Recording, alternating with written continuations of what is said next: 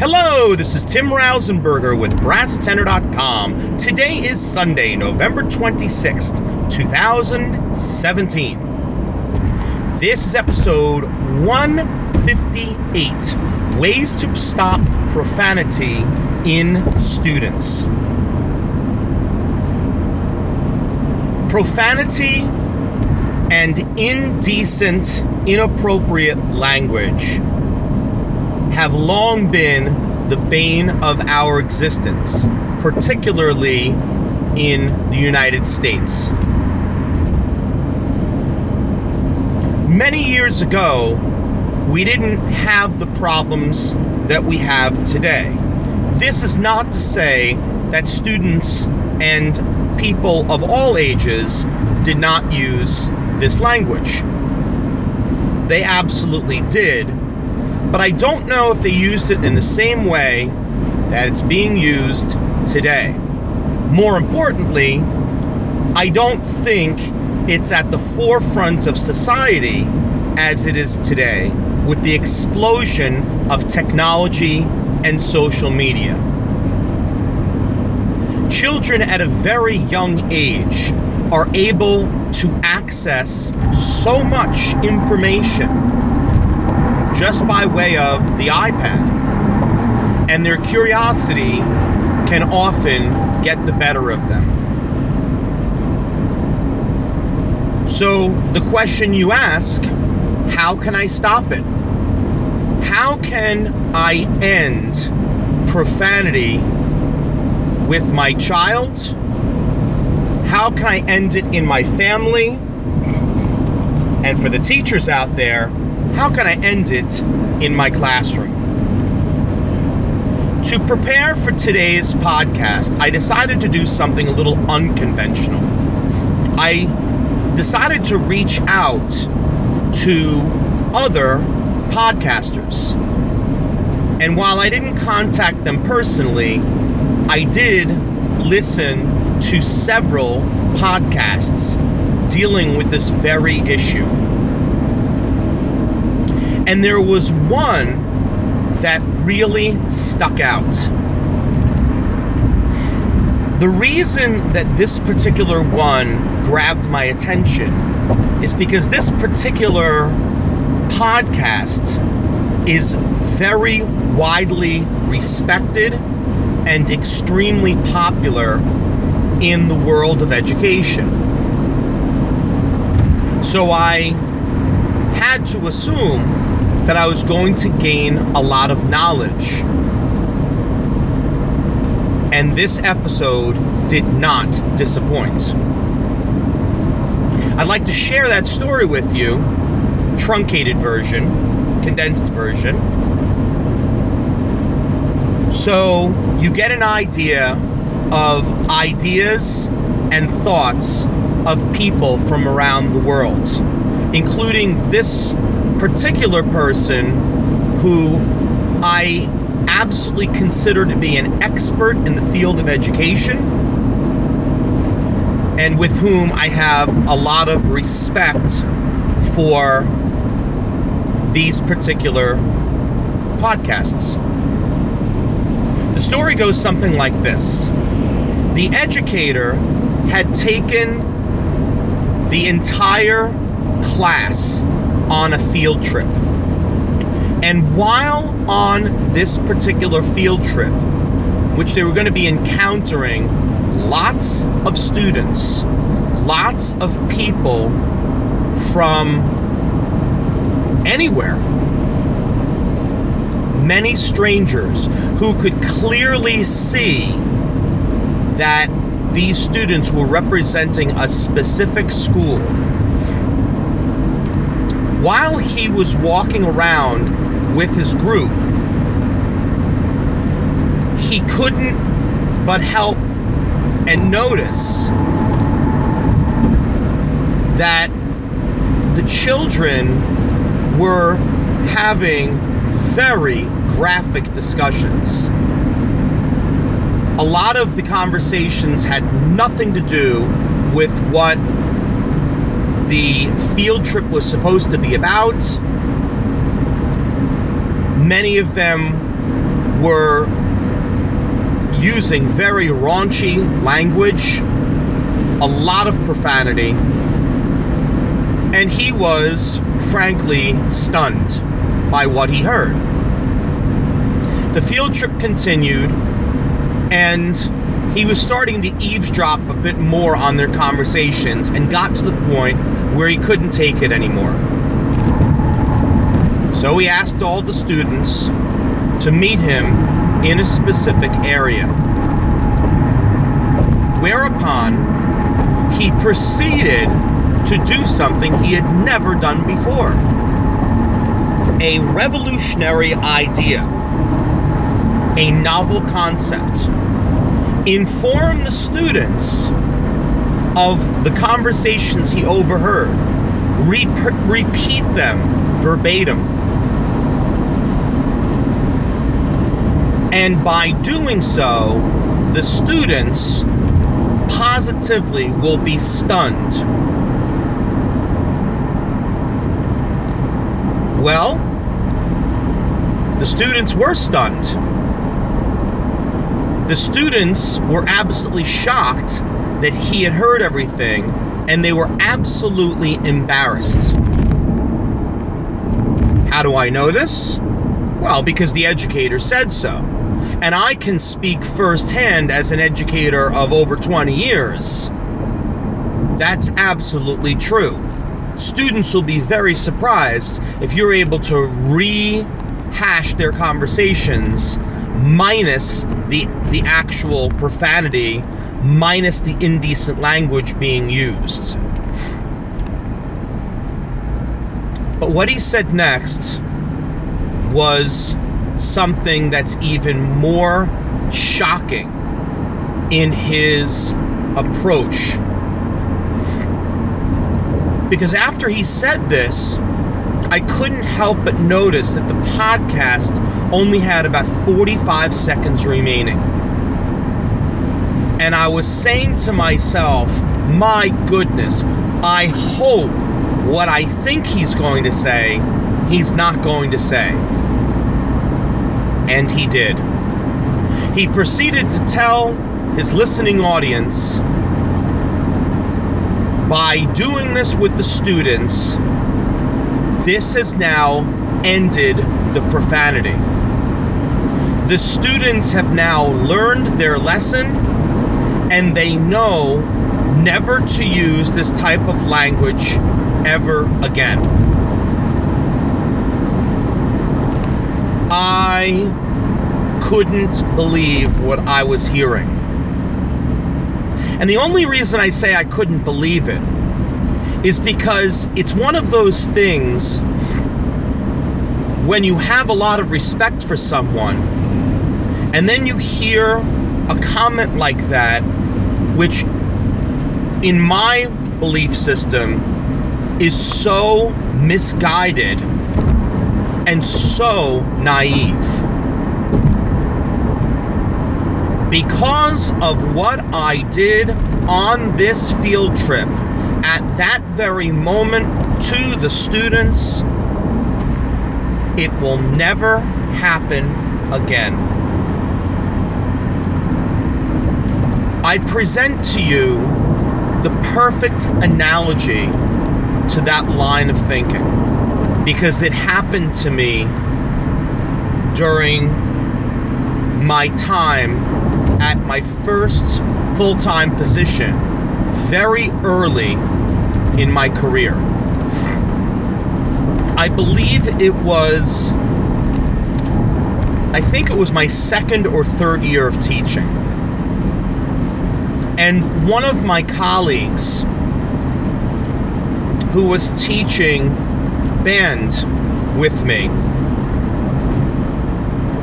who's many years my senior, decided that he was going to throw a pizza party for all of his outgoing eighth graders. This particular eighth grade class was special, very, very special. These are students who have gone on to be leaders in so many different fields. They went on to be doctors, entrepreneurs, positions of power, positions that landed them some very nice money. But their leadership skills, even as 13 and 14 year olds, were off the charts. And my colleague wanted to reward them, so he decided to throw a pizza party for them. The band room was, well, it was old.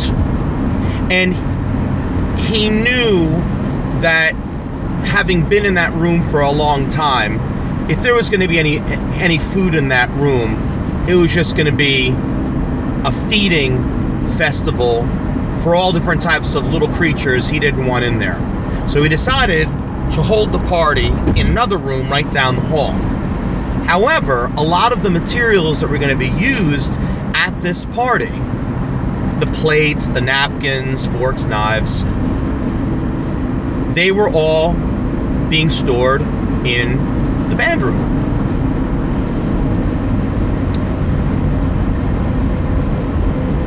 While we were setting up for the party, students went back and forth from the room where the party was being held to the band room.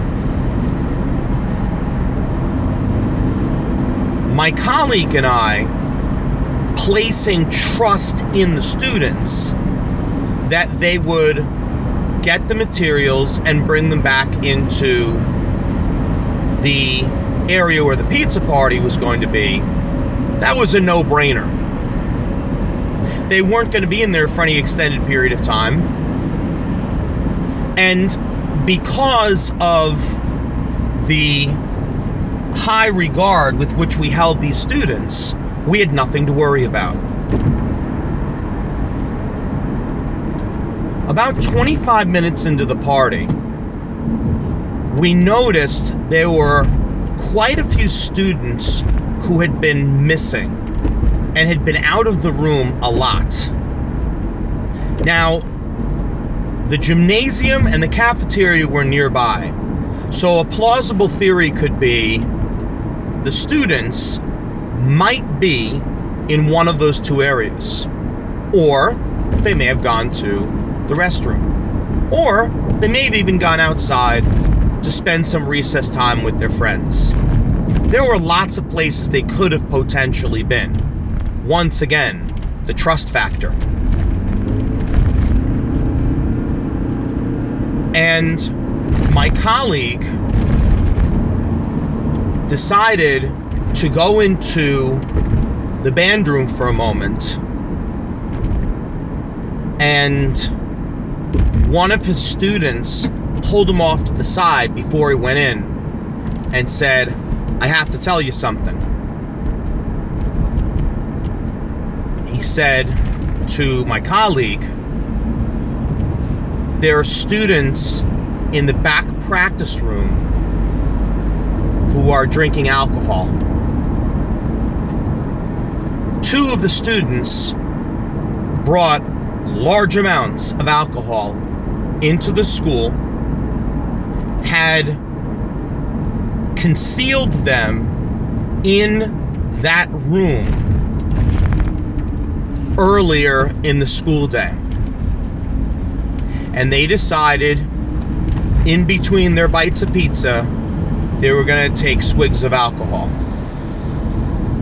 All told, there were at least six students involved in this entire situation out of a group of about 16.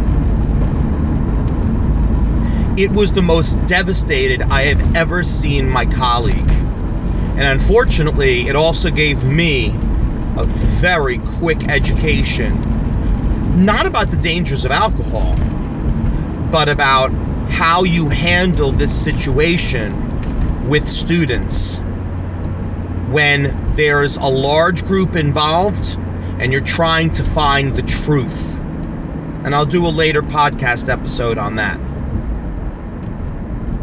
But let's get back to the matter.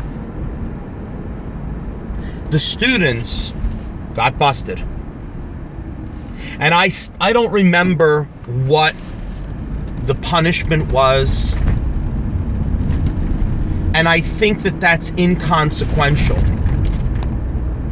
But for someone to say in a podcast episode, because this incident occurred and how I handled it on the field trip, these students will never use profanity or indecent language ever again, is of the same mindset that those six students, more importantly, all 16 students, will never consume alcohol ever again. Ludicrous. It is so, there's no other word, naive to believe that's the case. How do you end profanity? The answer is very simple you can't. What are the ways to stop profanity? Well, there are preventative measures you can take. If you're a parent, be a role model. Set the example. When your child is three years old and you are dropping four letter words on an everyday basis around that child, they will be listening. They will be consuming and digesting every single word you're saying. So when they decide to call a woman the B word, don't be surprised. The instant reaction shouldn't be to smack their mouth if they've heard you say it at least 179 times in the past. That's not the child's fault. That's your fault. You need to be the role model. You need to set the example. And when a student does something wrong, it needs to be corrected. Profanity and indecent language and inappropriate conduct and the way that we treat people, that's what this is all about. That's what profanity is all about anyway. Profanity is just words. I mean, if I just juggle the, let, the letters around, we have the word Tish. And then when we see the asterisk nonsense online, is the word supposed to be really shot?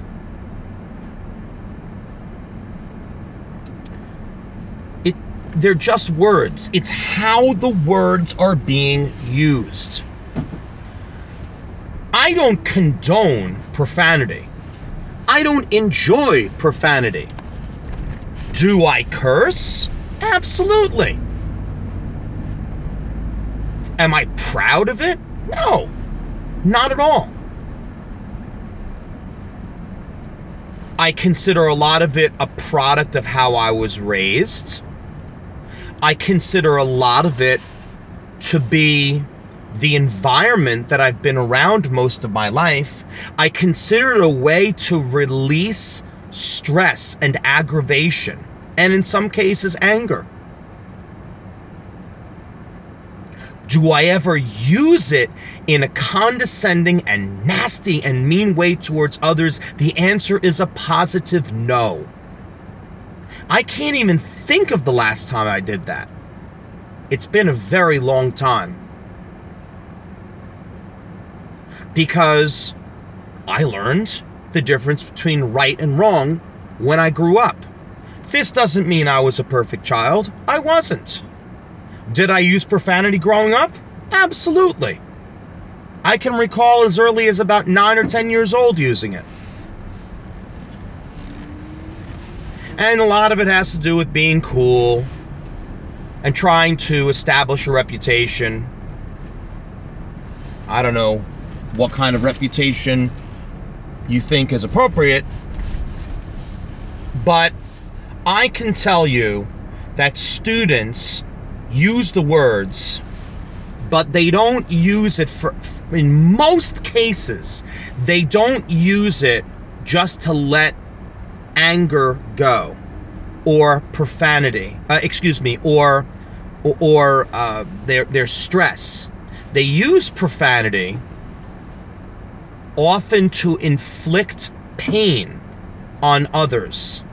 They use it in such a manner to make other people, people feel bad.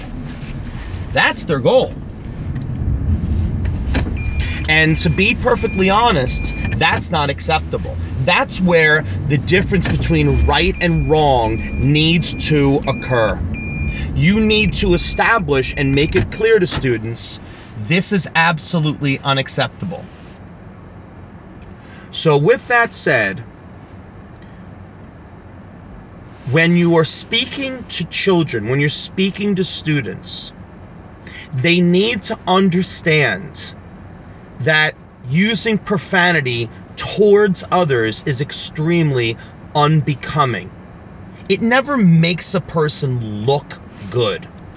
It never makes a person become endeared in the minds of others. It just doesn't.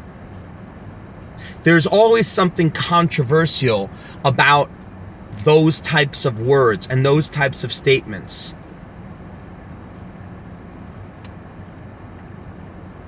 And most importantly, they should never use it towards another human being. I think if you approach it that way, those are the types of methods that can help to stop profanity because I've I have known of people who just completely don't even use those words at all in their lives. And I give them a tremendous amount of credit.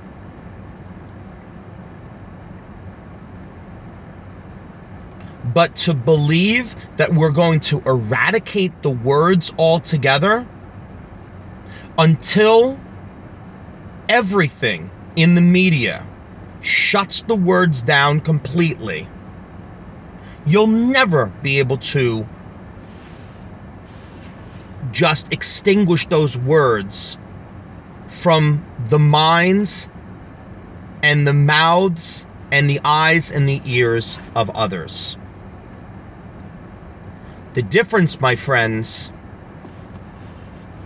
rests in one thing and one thing only with children making sure they know the difference between right and wrong.